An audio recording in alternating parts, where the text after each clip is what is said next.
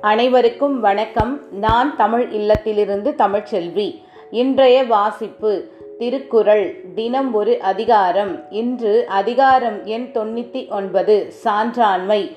குரல் எண் தொள்ளாயிரத்தி எண்பத்தி ஒன்று. கடனென்ப நல்லவை எல்லாம் கடனறிந்து சான்றாண்மை மேற்கொள்பவர்க்கு. விளக்கம் ஆற்ற வேண்டிய கடமைகளை உணர்ந்து அவற்றை பண்பார்ந்த முறையில் நிறைவேற்ற மேற்கொள்ளப்படும் முயற்சிகள் அனைத்தும் நல்ல கடமைகள் என்றே கொள்ளப்படும். குரல் எண் தொள்ளாயிரத்தி எண்பத்தி இரண்டு. குணநலன் சான்றோர் நலனே பிறநலம் எண்ணலத்துள்ளதுவும் அன்று. விளக்கம். நற்பண்பு ஒன்றே சான்றோர்க்கான அழகாகும். வேறு எந்த அழகும் அழகல்ல. குரல் எண் தொள்ளாயிரத்தி எண்பத்தி மூன்று. அன்பு நான் ஒப்புரவு கண்ணோட்டம் வாய்மையோடைந்து சால்பூன்றிய தூண். விளக்கம். அன்பு கொள்ளுதல் பழி புரிந்திட நாணுதல் உலக ஒழுக்கம் போற்றுதல் இரக்கச் செயலாற்றுதல் வாய்மை கடைபிடித்தல் ஆகிய ஐந்தும் சான்றாண்மையை தாங்கும் தூண்களாகும்.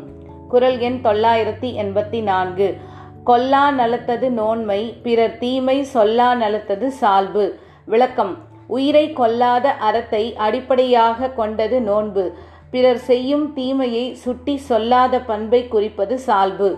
குரல் எண் தொள்ளாயிரத்தி எண்பத்தி ஐந்து. ஆற்றுவார் ஆற்றல் பணிதல் அது சான்றோர் மாற்றாரை மாற்றும் படை. விளக்கம். ஆணவமின்றி பணிவுடன் நடத்தலே ஆற்றலாளரின் ஆற்றல் என்பதால் அதுவே பகைமையை மாற்றுகின்ற படையாக சான்றோர்க்கு அமைவது ஆகும்.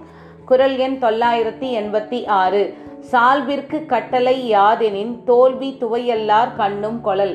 விளக்கம். சமநிலையில் இல்லாதவர்களால் தனக்கு ஏற்படும் தோல்வியை கூட ஒப்புக்கொள்ளும் மனப்பக்குவம்தான் ஒருவரின் மேன்மைக்கு உரைகளாகும் குரல் எண் தொள்ளாயிரத்தி எண்பத்தி ஏழு. இன்னா செய்தார்க்கும் இனியவே செய்யாக்கால் என்ன பயத்ததோ சால்பு. விளக்கம். தமக்கு தீமை செய்தவருக்கும் திரும்ப நன்மை செய்யாமல் விட்டுவிட்டால் சான்றாண்மை எனும் நல்ல பண்பு இருந்தும் அதனால் என்ன பயன்? குரல் எண் தொள்ளாயிரத்தி எண்பத்தி எட்டு. இன்மை ஒருவர் கிளிவன்று சால்வென்னும் திண்மை உண்டாக பெறின். விளக்கம். சால்பு என்கிற உறுதியை செல்வமென கொண்டவருக்கு வறுமை என்பது இழிவு தரக்கூடியது இல்லை.